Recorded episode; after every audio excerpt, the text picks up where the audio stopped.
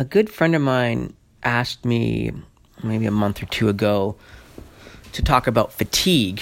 He thought I might have some interesting thoughts on it.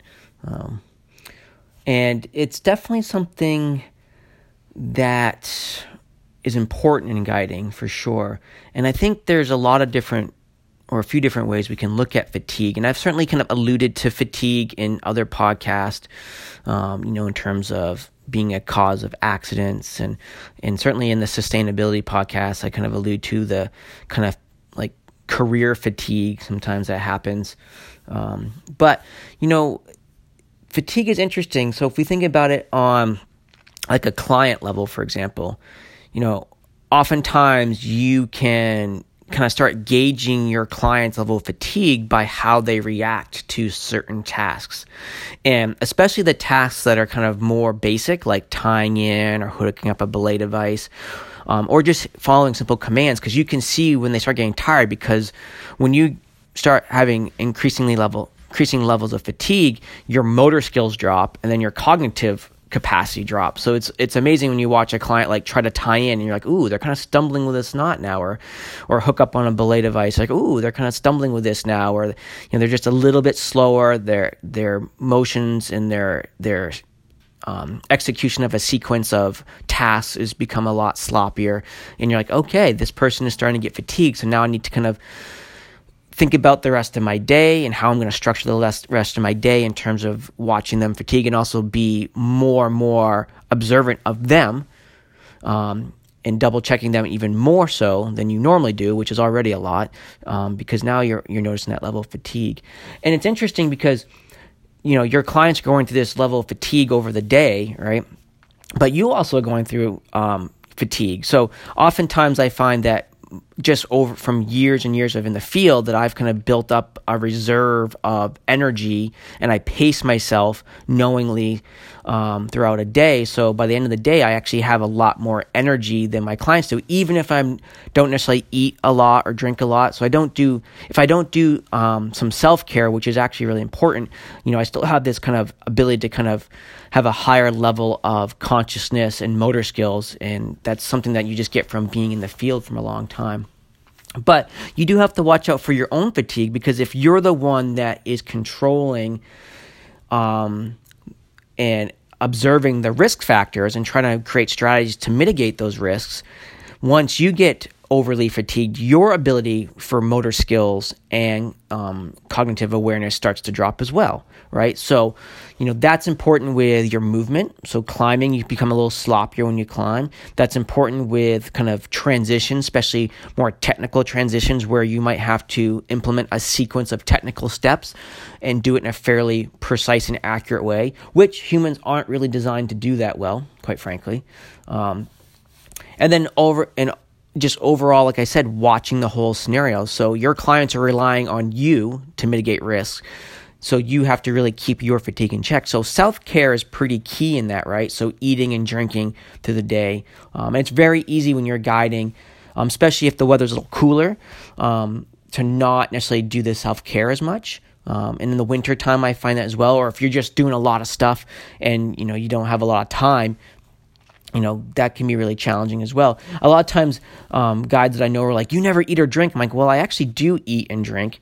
Um, i just do it very quickly um, and oftentimes you don't notice it. But some there are times when i don't eat or drink as much as i should and i make a try to make a conscious, conscious effort to do so especially in a winter environment where i'm putting out um, a lot of big days, a lot of like breaking trail as part of just getting to the climbs, the climbing, you know, and being outside and being cold and all that stuff. Um, so super super critical there. But also really hot days, it's really critical with that self care because you actually burn a lot of calories um, on hot days trying to cool. Um, so drinking a lot of water, um, eating food, you know, and, and, thinking about how we gain some of our electrolytes back with food and so on and so forth is pretty key. Um, so that self care piece is really helpful to kind of you know stave off that that fatigue that you get, you know, during a day. But I think for us as guides as well, if we kind of think about our fatigue levels, you know, we have kind of like this, you know, micro fatigue, like maybe you're on a climb and you're like, ooh, this arm's getting a little tired. I need to, I need to rest. I need to shake out here, you know. So you kind of have these little bits of fatigue, and you have kind of take that a little bit further back to like a daily fatigue. Like, okay, I've been climbing all day with this client, and it's getting later in the day, so now I have to really, you know, watch what I do for these rappel descents. Now that I'm more, a little more fatigued and we're doing systems that are a little bit more risky inherently just because we're committing to systems, you know, I need to make sure I double check things. Or maybe I need to slow down and make my systems a little simpler now because I'm a little tired, right? But then we also have kind of like seasonal fatigue and then we have kind of career fatigue, right? So kind of these, you know, short, small, um, micro fatigues that are just on a short time scale and then these longer ones which can be days weeks months years decades right? Which is kind of interesting. So i think you know if we kind of ramp it up you know if you're guiding you know a bunch you know days in a row especially if you're doing a lot of lead climbing um, you know it's important that you get rest. You know we all know that rest is important when you're training. It's the same thing when you're guiding. Um, and the older i get the kind of more rest I need in between, you know, days of more physical guiding, um, or more um, mental guiding, right? So if I'm doing a lot of instruction, you know, or a lot of short roping, I'm like crunching a lot of data and my brain gets really tired because I'm just out there thinking about how can I present this topic to this diverse group of people and meet everybody where they're at and get, bring everybody to the next level and give everybody the appropriate tasks. So there's a lot of mental wrangling there, but also like if you're in short roping for example, that can be really physically demanding, but you're spending a a whole day or whatever just crunching data on a lot of minute levels um, and that can be just be really mentally draining so it doesn't always have to be a physically physically draining, but a mentally draining piece of what we're doing um, as well. But that rest is really key, you know. Um, so the fresher you are physically and mentally, the better you're able to perform your job, and then the safer you'll be because you'll be able to move a little bit more confidently. You'll be able to think a little bit more clearly, which is really key. So fatigue and rest are really key. It's just like think about fatigue is like training, right? You know, whenever you train, you also need to rest from that training. That's super important. And it's the same thing that happens with fatigue. We just don't we don't oftentimes look at it as training, even though in some ways it kind of is. Um, but it's really important to have that that rest piece in there. Um, and I think you know over the course of a season, you know you can get fatigued physically because maybe you're just doing lots of big days. Maybe you're doing a lot of alpine guiding where you have to, or a lot of ski guiding where you're putting out, you know a lot of skin tracks, breaking trail, or put, putting big days in the mountain, maybe carrying larger packs, stuff like that. But even in you know daily rock guiding, um, you know you can be when you're stringing days upon days, um, you you start getting fatigued over the course of the summer, and if you don't take the opportunity to rest, that can start becoming more dangerous for you and your clients.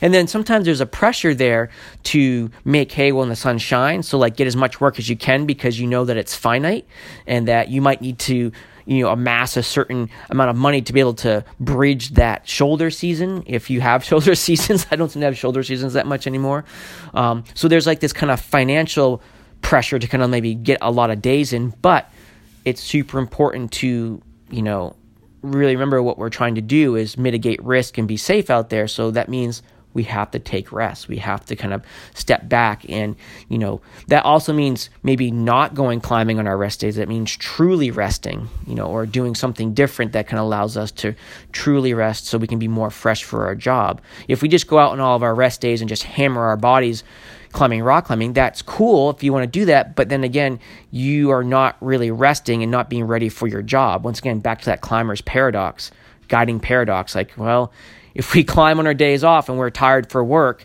you know, all of a sudden we're putting ourselves and our clients at more risk because we're we haven't allowed ourselves to rest, um, which is kind of interesting. And I think also um, when you're talking about kind of the larger cycles of fatigue, besides just the physical part, um, there's just like fatigue that comes in with um, being bored or maybe doing the same thing over and over again. And that becomes kind of mind numbing. You just kind of go out there and go on and push play and go on autopilot. And then that coupled with some physical fatigue, um, you start getting sloppy. You know, you start being less like on edge and kind of looking off all the details, and you kind of get a little bit of a glaze over your view of things, and then you're more prone to making mistakes. Um, on those days when you're kind of just kind of on autopilot. So you have to be careful of that too. Um, and I've definitely experienced that. You're like at the end of the season and you're like, whoa, you know, you're like, I really need to double check stuff because not only am I physically tired and mentally tired, but I kind of have this like boredom with what I've been doing um, for various reasons because it's been stringing so many days together that now, you know, I'm just not looking at all the details as crispy as I crisply as I like, and then I'm like, wow, that's I, I just almost had an, an incident here. I got to really you know watch what I'm doing. You know, like really reel this thing in. So, and I also think at sometimes when you have kind of that um, kind of career fatigue on like that seasonal level, you start looking for ways to make it more interesting for you to go out every day. So you are trying new techniques, you're trying novel solutions to problems, and that's really cool because then you get to, you know, maybe reinvent how you use a certain terrain piece. Like, oh, I've never done this sequence before, and that's that's cool because also you're like, oh, I never thought of it this way. And this is a really neat way of doing this. Cool. And now I see that this works really well. But sometimes you get in a position where you start forcing techniques because it's more interesting for you. You're like, well, maybe this isn't the best thing for my clients, and maybe it's fine for my clients, but like I'm gonna try this like novel technique in this terrain set with these clients because it's just more interesting for me, or I'm gonna try this this transition that I don't usually do because it's more interesting for me to do that. And it is important to try new things, but you have to do that really in a way that's not risky for anybody involved. So that's that's the trick right there is trying new things is okay, but you can't expose yourself, your clients to undue risk just because you're bored and you want to try something new. So, um, and I've spent a career of trying lots of things in with clients, you know, but I've always when I've tried them, I've always done it in a in a situation where I thought the stability of the moment was really good. So it's like, all right, I can add this, try this thing in, but I'm going to make sure I really, you know, do due diligence here and maybe have some fail safes in the system that may not be needed once you have it really wired, but you know, just to make sure that we're totally safe if I do this transition. So maybe that's closing the system hard, right? For example, um, or whatever it is. Um, but you do have to be careful not to um, try to check your boredom by just doing goofy stuff. There's also um, on a longer term scale or a larger scale, kind of like career fatigue. Like I've been doing this for X amount of years you know, this many days a year, lots and lots of travel. So I'm constantly on the move. Um, I'm not home as much as I want to be. So what's the next step? Like I'm kind of tired of doing this work and what's the next step for me? And that's that one's always an interesting like if you've committed to this this profession and this lifestyle you you may not have a recourse. You may have a recourse. I don't really have a recourse. So i'm like well i don't really know what the next thing would be for me. Luckily i'm still um, engaged in this work. And even though I, I am like well what's what's the next step for me? How am i going to move forward with what i've gained over the last bunch of years and, and continue to do guiding that's interesting for me? Um, you know th- that's a piece of fatigue too. So how do you deal with that? Like that's that's something I'm still working on. I don't really have any answers for that one on that kind of larger scale. How to kind of reinvent yourself or reinvent your skill set that's kind of new and fresh and engaging, um, whether that's going into a different discipline or trying to use your skill set in a different way. Um, or maybe it just means you do something completely different. You're like, all right, I'm kind of done with this part.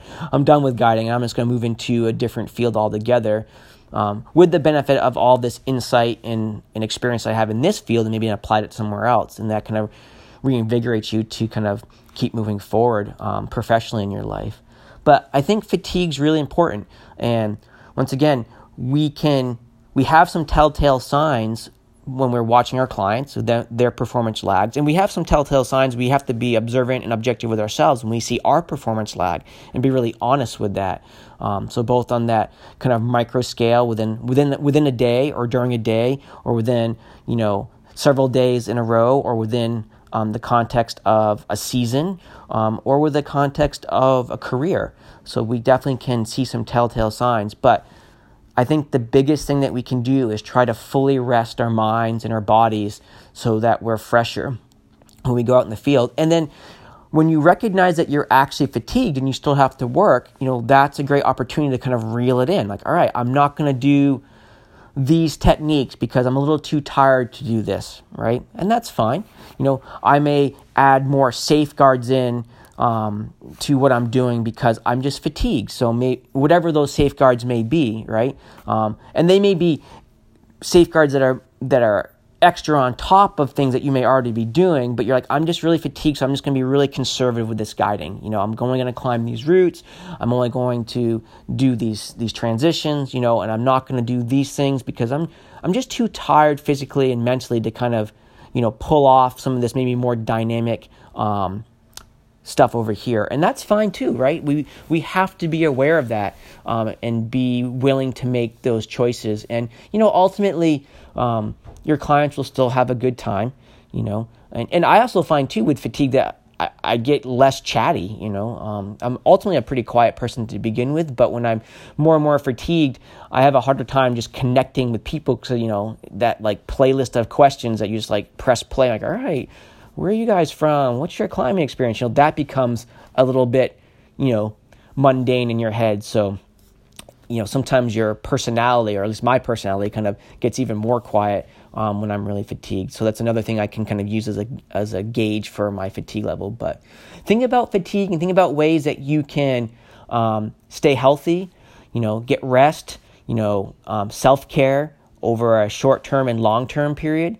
Um, all those things are really important in this in this field.